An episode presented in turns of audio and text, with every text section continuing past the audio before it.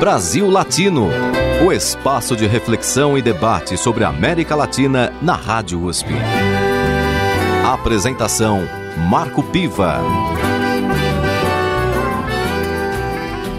Olá, amigos e amigas do Brasil Latino, o programa que aproxima o Brasil da América Latina e a América Latina do Brasil. Sempre uma entrevista com temas de interesse do nosso país e do nosso continente. Na edição de hoje, eu converso com Alexandre Barbosa de Freitas, professor de História Econômica e de Economia Brasileira e Internacional do Instituto de Estudos Brasileiros da Universidade de São Paulo. Ele também é coordenador do núcleo temático Repensando o Desenvolvimento, no Lab IEB. Ele é autor, entre outras obras, do livro O Brasil Desenvolvimentista e a Trajetória de Rômulo Almeida, projeto Interpretação e Utopia, publicado pela editora Alameda. Bem-vindo ao Brasil Latino, Alexandre Barbosa. Obrigado, Marco Piva. É um prazer estar com você mais uma vez aqui no Brasil Latino.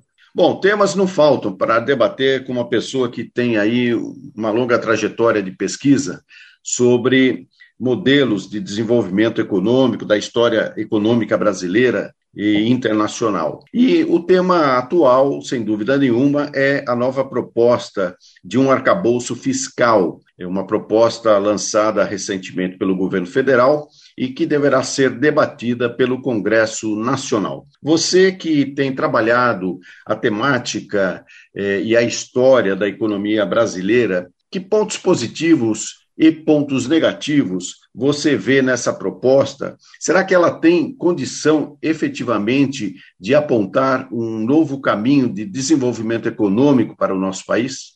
Olha, Marco, é, eu, eu, confesso que eu fiquei bastante bem impressionado com, com a proposta do, do marco fiscal. Vou falar de marco fiscal em homenagem a você, tá? Também porque eu acho o nome arcabouço um nome pesado, né? difícil de ser é, assimilado. É, a gente tem que lembrar que essa proposta vem a substituir o chamado teto de gastos. Né? Foi uma das maiores barberagens da, da história econômica brasileira. Ou seja, você dizer que você vai gastar é, sempre o que você gastava no ano anterior, corrigido pela inflação, como se, inclusive, não houvesse desenvolvimento econômico, crescimento do PIB, e nós não tivéssemos necessidades prementes, né, em termos é, sociais. É, então, era uma proposta rudimentar que não atendia às necessidades de desenvolvimento. O que essa proposta faz é estabelecer um parâmetros para o longo prazo. Então, vamos. É, é importante dizer que ela procura estabelecer regras para uh, os gastos públicos no longo prazo, ela não está focada só no curto prazo. Né? E eu diria o seguinte, que esse novo marco fiscal ele não vai trazer desenvolvimento. Na verdade, o desenvolvimento tá, depende de um conjunto de outros fatores. Né? Ela vai, de alguma maneira, organizar a estrutura do gasto público. Tá? E ela se dá num contexto muito específico, né? no contexto de bombardeio do governo, é, eleito democraticamente, em que tem um banco central que, que joga contra, né? e um mercado que a todo momento está querendo dizer que está sempre querendo mais. Né? O Estado não pode ter nenhum papel na economia. Então, alguns críticos mais à esquerda têm sido bastante. É, têm se, se mostrado bastante críticos à proposta, mas acho que ela tem que ser olhada dentro do contexto, ou seja, é uma maneira de o Ministério da Fazenda, no caso o ministro Haddad, né, propor um conjunto de, de regras e elas atendem o mínimo que o mercado quer. Ou seja, nós estamos numa correlação de forças em que o chamado mercado financeiro tem muito poder e ele pauta a grande mídia. Então, foi, foi bem recebido pela mídia. Eu acho que ele não, não, não foi feito para agradar a mídia. Tá? a mídia e a finança, né, que são duas grandes forças aí que comandam uh, a opinião pública. Então, por exemplo, está dizendo o seguinte: nós vamos gastar é, sempre menos do que a receita e o crescimento uh, do gasto vai ser de 70% da expansão da receita no ano anterior. Agora, isso depende, obviamente, da situação da economia. Se a economia está crescendo pouco, nós vamos gastar pelo menos 0,6% a mais do que foi gasto antes. Então, mesmo numa situação ruim, é, eu vou gastar, em termos reais, é, mais. E, no limite, 2,5%. Então, eu tenho aí esses 70% do crescimento da receita no ano anterior, que deve se situar entre o 0,6% e o 2,5%. Se não se situar, se, se for mais do que 2,5, fica 2,5, se for menos, fica 0,6.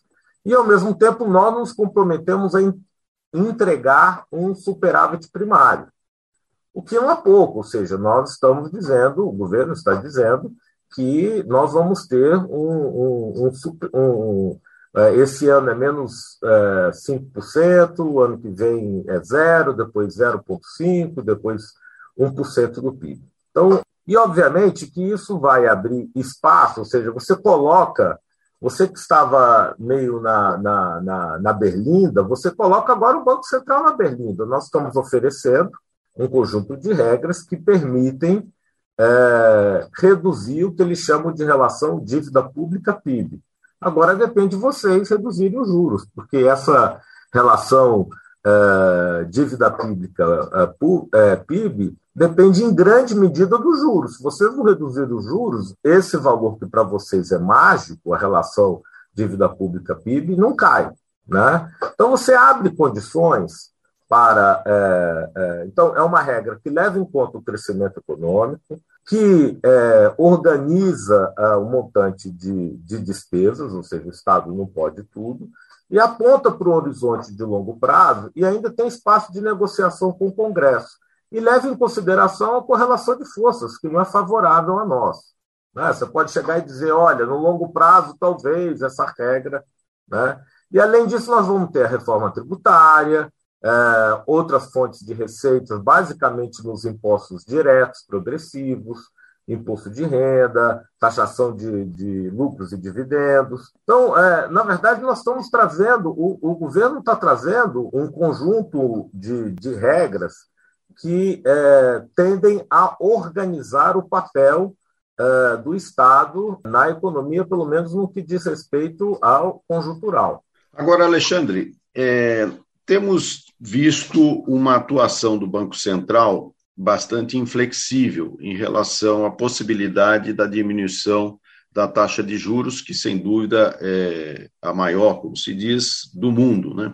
E tem um impacto bastante negativo é, do ponto de vista da organização da economia, não é? Temos também um endividamento muito forte da população mais pobre, principalmente, relacionada a cartão de crédito, é, enfim, outros tipos de financiamento, mas também temos, sobretudo, uma dificuldade de obtenção de créditos para, é, para alavancar a economia e os seus diferentes setores. Diante dessa postura do Banco Central e considerando que é, o presidente da instituição não pode ser substituído, pelo menos se não for pela própria vontade dele, enquanto durar o seu mandato, você não acha que o governo está numa espécie de armadilha? Bom, são várias as armadilhas, né? Você manteve o, o Procurador-Geral da República, manteve o presidente da Câmara, o presidente do Senado e o presidente do Banco Central. Veja que situação, diríamos,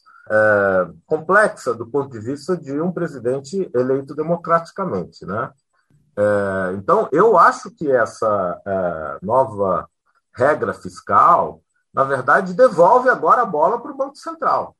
Olha, nós estamos fazendo a nossa parte, agora cabe a vocês. Né? Então, é, aí existe toda uma, uma discussão sobre se o Lula tem falado demais. Eu acho que ele deveria deixar esse tipo de, de, de tema para o ministro da Fazenda, que tem tocado bem. Eu acho que esse tipo de oposição do presidente da República ao presidente do Banco Central, é, assim manifestado publicamente, ele tem direito de falar o que for, né? Ele foi eleito e o outro foi nomeado, né? Mas eu acho que, que há outras formas de tentar diríamos, é, trazer o mercado, o, o movimento da Bolsa, é, dos títulos de, de dos juros é, futuros é, e também do dólar, mostraram que não se imaginava que fosse tão adiante. Né? Então, agora eu acho que quem está na armadilha é o presidente do Banco Central, de quem nós dependemos para reduzir os juros e reduzir a, a, a, a relação dívida pública-PIB. Né? Agora, uma, uma questão que você colocou, que, quer dizer, é, essa regra fiscal não vai trazer desenvolvimento, nem vai solucionar todos os problemas. Ela vai colocar parâmetros mais flexíveis e de longo prazo é, para a economia. Né? É, tem um, um, colega, grande professor do, do, Rio Grande do Sul, Pedro César Dutra Fonseca, costuma dizer que política fiscal, cambial, monetária são políticas meio, né?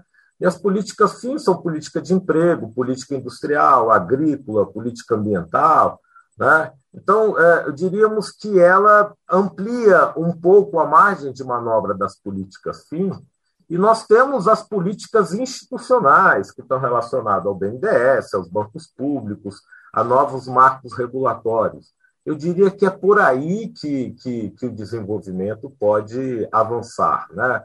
porque eu acho que ainda falta esse governo é, lançar um, um, projeto de longo prazo, aonde nós queremos estar em 2026 e que país nós estamos encaminhando para os próximos 10 anos. Né? Então, isso ainda não está na agenda. A, a, o novo marco fiscal ela é um dos blocos para que nós possamos pensar é, um novo projeto de desenvolvimento. Ok, então nós podemos entender, Alexandre, que Lula inicia o seu governo é, tendo que apagar incêndios e em meio a forças hostis ao seu governo, como a gente pode observar quando é, lemos ou acompanhamos algumas manifestações, não só de pessoas do mercado, como também da mídia corporativa, que acaba reverberando essa, essas cobranças de curto prazo, que, evidentemente, depois de quatro anos de governo Bolsonaro, é, tem muita coisa a ser reconstruída mesmo. Mas vamos fazer agora uma breve pausa no nosso programa, porque eu quero que você indique uma música para os nossos ouvintes. Bom, a, a música que eu vou indicar, no contexto né, de viagem do presidente Lula à China, né, e que a relação com a China, em grande medida, precisa ser pensada do ponto de vista dos nossos parceiros latino-americanos, do que nós queremos com a integração regional, é a música Vuelvo al Sur, de Arthur Piazzolla, e eu gostaria que fosse colocada na voz do nosso querido Caetano Veloso. Brasil Latino.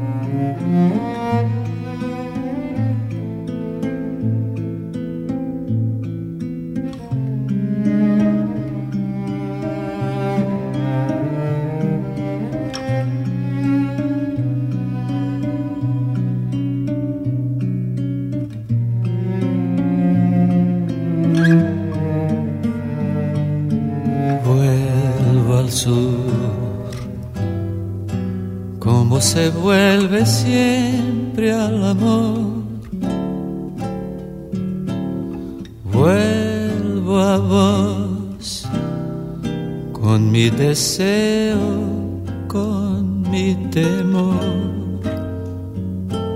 Llego al sur como un destino del corazón soy del sur, como los aires del bandoneón. Sueño el sur, inmensa luna, cielo al revés. Busco el sur, el tiempo abierto y su después.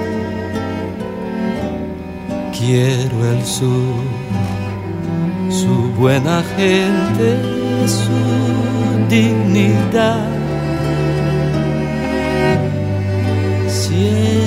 el sur, como tu cuerpo en la intimidad, vuelvo al sur.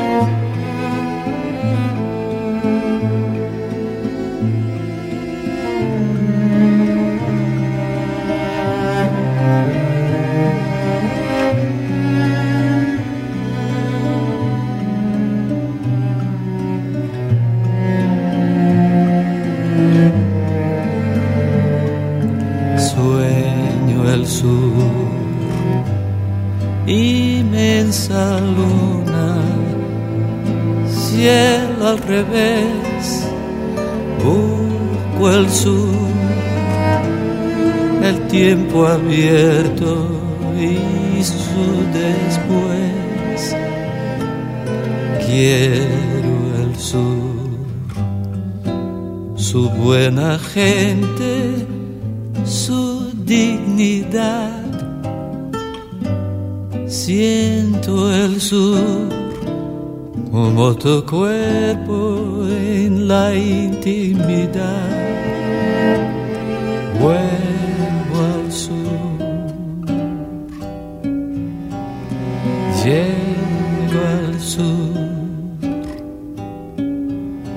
te quiero.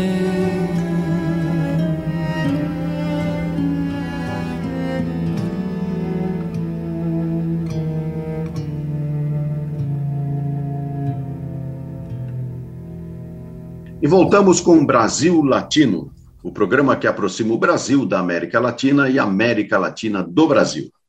Na edição de hoje, eu converso com Alexandre de Freitas Barbosa, professor de História Econômica e de Economia Brasileira Internacional do Instituto de Estudos Brasileiros da USP. Ele é coordenador do núcleo temático Repensando o Desenvolvimento, no Lab IEB. Também é autor do livro O Brasil Desenvolvimentista e a Trajetória de Rômulo Almeida, projeto Interpretação e Utopia. Alexandre, vamos falar um pouco da China considerando a recente visita aí do presidente Lula à, à China, quer dizer, todo um contexto de, de reaproximação com essa potência e os possíveis resultados de uma visita como essa, considerando que a China já tem ocupado um papel econômico importante, não só no Brasil, mas na América Latina. Então, eu gostaria da sua visão e da sua análise sobre é, as perspectivas é, dessa integração, dessas relações com a China, é, visando inclusive um novo tipo de comércio. Tem se falado de uma desdolarização, ou seja, comércios mais bilaterais nas moedas nacionais entre os países. Como é que você vê esse cenário? Bom, é, queria aproveitar e, e, dizer o seguinte: é, de volta à normalidade e, e, ao Brasil na cena da geopolítica, né, Marco? Porque Uh, nos últimos quatro anos, nós vivemos um cenário de acusação da China, porque é comunista, né, é, integrantes da família e do governo anterior, né, questionando a China e usando chapéu I love Trump, I love USA. Né? Agora nós estamos ali no mundo da geopolítica, onde o presidente Lula surfa bem. Né? Nós temos essas duas grandes potências aí se digladiando, não é mesmo? Estados Unidos é, é, e China, e o cenário internacional também não é o mesmo é, que, o, que o Lula conhecia de 2003 a 2010, quando nós tivemos a ascensão do, dos BRICS. Né? O Lula vai ser recebido uh, uh, com todas as honras, uh, não só porque é o Lula, mas também porque é o representante do Brasil e de um país que vê que tem muito a ganhar com a China mas tem que saber também como é que os chineses pensam e estabelecer uma negociação é, é, realmente é, é, olhando para os desafios do nosso desenvolvimento. Né? Então, eu queria primeiro é, falar, mesmo que seja brevemente, porque é, a, a, discussão da ascensão chinesa, né, que eles chamam de ascensão pacífica, né, não é que a China simplesmente se inseriu na economia global. Na verdade, a China, esse processo de ascensão da China, que eu cheguei a estudar um pouco, é, que vem desde os anos 90, com reformas iniciadas no final dos anos 70, na verdade, a partir do momento que a, China, com suas empresas competitivas, né, inicialmente em bens de consumo não duráveis, brinquedos, é, têxteis, ela foi ascendendo na cadeia de valor e chegando nos produtos de vanguarda tecnológica. Né? E ao fazer isso, você reorganiza todas as possibilidades de, de desenvolvimento dos demais países. E você muda completamente as hierarquias de poder econômico. Né? Se a gente for lembrar do Raul Prebisch e do Celso Furtado, estamos aqui no, no Brasil Latino, né? as relações centro e periferia, nós temos uma complexificação das relações entre centro e periferia.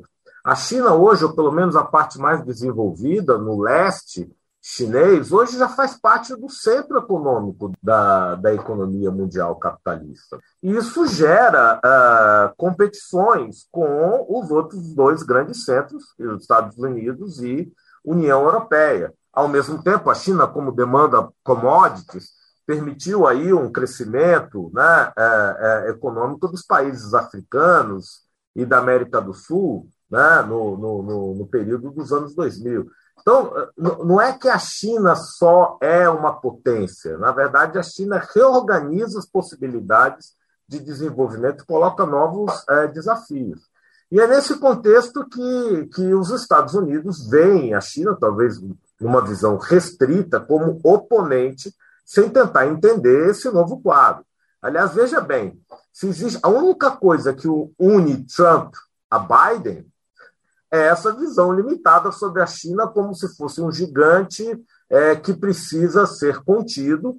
Então, eles usam todo tipo de políticas protecionistas. Nós estamos vendo a guerra dos chips, por exemplo.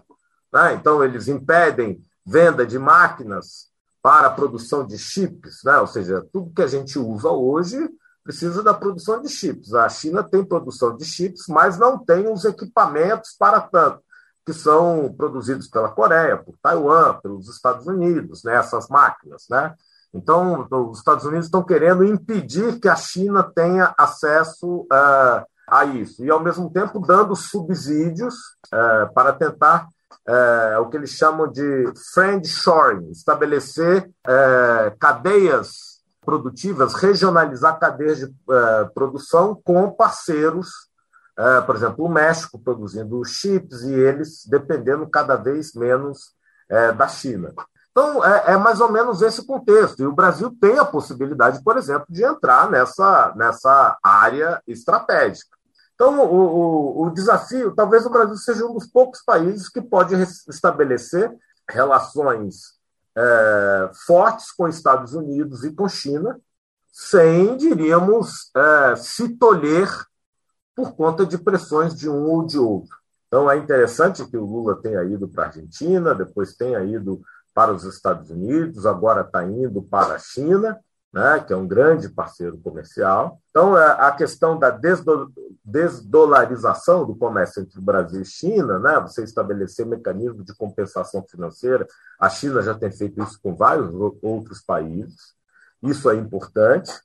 Como também há várias outras possibilidades é, é, em relação à China. Por exemplo, todos esses painéis solares, né, nós estamos, né, toda a energia solar a China tem um desenvolvimento fantástico nessa área. Por que não trazer essas cadeias produtivas, ou seja, a China exportar as suas cadeias produtivas e toda a cadeia de suprimento desses painéis solares é, vir para o Brasil? Né? Essa é uma das possibilidades. Como também investimentos em infraestrutura.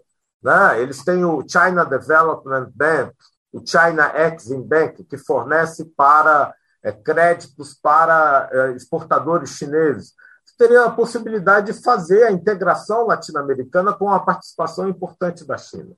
E os Estados Unidos, aparentemente, estão nessa disputa com a China mas eles não têm o mesmo apetite de construir relações econômicas sólidas de longo prazo, eles estão muito voltados para si. A China tem uma projeção global, né? o Brasil não aderiu ainda à Belt and Road Initiative, a iniciativa da, da Rota da Seda, por conta do governo uh, negacionista, né? E isso aí traz um novo aporte de recursos. Perceba que a China ela tem a preocupação com seus interesses, mas ela leva em consideração as necessidades de quem uh, com quem eles dialogam. Então eles fizeram o acordo principal da China é com a CELAC, que é o Conselho de Estados Latino-Americanos, porque aí pega todos os países, inclusive Cuba, sem exclusão nenhuma. E na América Latina você tem muitas vezes os países querendo se lutar entre si para tentar ter mais vantagens da China, né? Você vê que o Uruguai, por exemplo, já está querendo desenvolver um acordo com a China. Eu acho que o Mercosul pode desenvolver um acordo com a China, mas não um acordo de livre comércio, como é, Peru e Chile chegaram a, a assinar no passado. E, aliás, acordo que eles não ganharam nada, porque a relação de Chile e Peru é basicamente exportação de commodities. Então, você tem aí possibilidade, existe aí relação bilateral, existe aí uma relação regional com a China e existe a negociação do Brasil com a China nos fóruns multilaterais, basicamente no caso dos BRICS. Muito bem, conversei no Brasil Latino com Alexandre de Freitas Barbosa, professor de História Econômica e de Economia Brasileira e Internacional do Instituto de Estudos Brasileiros da Universidade de São Paulo, coordenador do núcleo temático Repensando o Desenvolvimento e autor do livro O Brasil Desenvolvimentista e a Trajetória de Rômulo Almeida, Projeto, Interpretação e Utopia. Alexandre, eu quero agradecer a sua presença aqui no Brasil Latino mais uma vez, mas o nosso tempo ficou muito curto para a riqueza da sua contribuição. Então, eu já deixo aqui um convite para você voltar numa próxima oportunidade para desenvolver ainda mais este tema da nova geopolítica internacional, dos papéis de Brasil, China, Estados Unidos, a própria possibilidade é, de, uma, de um acordo comercial é, Mercosul, União Europeia, enfim, no contexto até de uma guerra ainda presente na Europa. Então, quero agradecer e deixar esse convite, se você, evidentemente, estiver de acordo. Convite aceito, Marco. Será um prazer participar novamente aqui do programa com você, tá? E eu acho que essa visita uh, do presidente Lula à China é promissora e eu acho que, que daí podem sair novas perspectivas aí para a reinserção do Brasil na geopolítica global. Convite aceito e foi um prazer estar aqui com o um amigo mais uma vez. Terminamos por aqui mais uma edição do Brasil Latino, que vai ao ar pela Rádio USP FM 93,7 São Paulo e 107,9 em Ribeirão Preto. Nosso programa tem a produção de áudio de Benê Ribeiro, produção de Alexandre Veiga, assistente de produção Ítalo Piva e curadoria musical Carlinhos Antunes. Você pode ouvir todas as edições do Brasil Latino em formato de podcast em soundcloud.com brlatino e também nas principais plataformas de áudio. Acompanhe conteúdos exclusivos na nossa página no Facebook. Basta procurar por Brasil Latino. E se quiser falar com a gente, escreva para ouvinte@usp.br, repetindo ouvinte@usp.br. O Brasil Latino fica por aqui e eu espero sua audiência em nossa próxima edição. Um abraço latino-americano e até lá. Você ouviu Brasil Latino, o espaço de reflexão e debate sobre a América Latina na Rádio USP. Apresentação Marco Piva.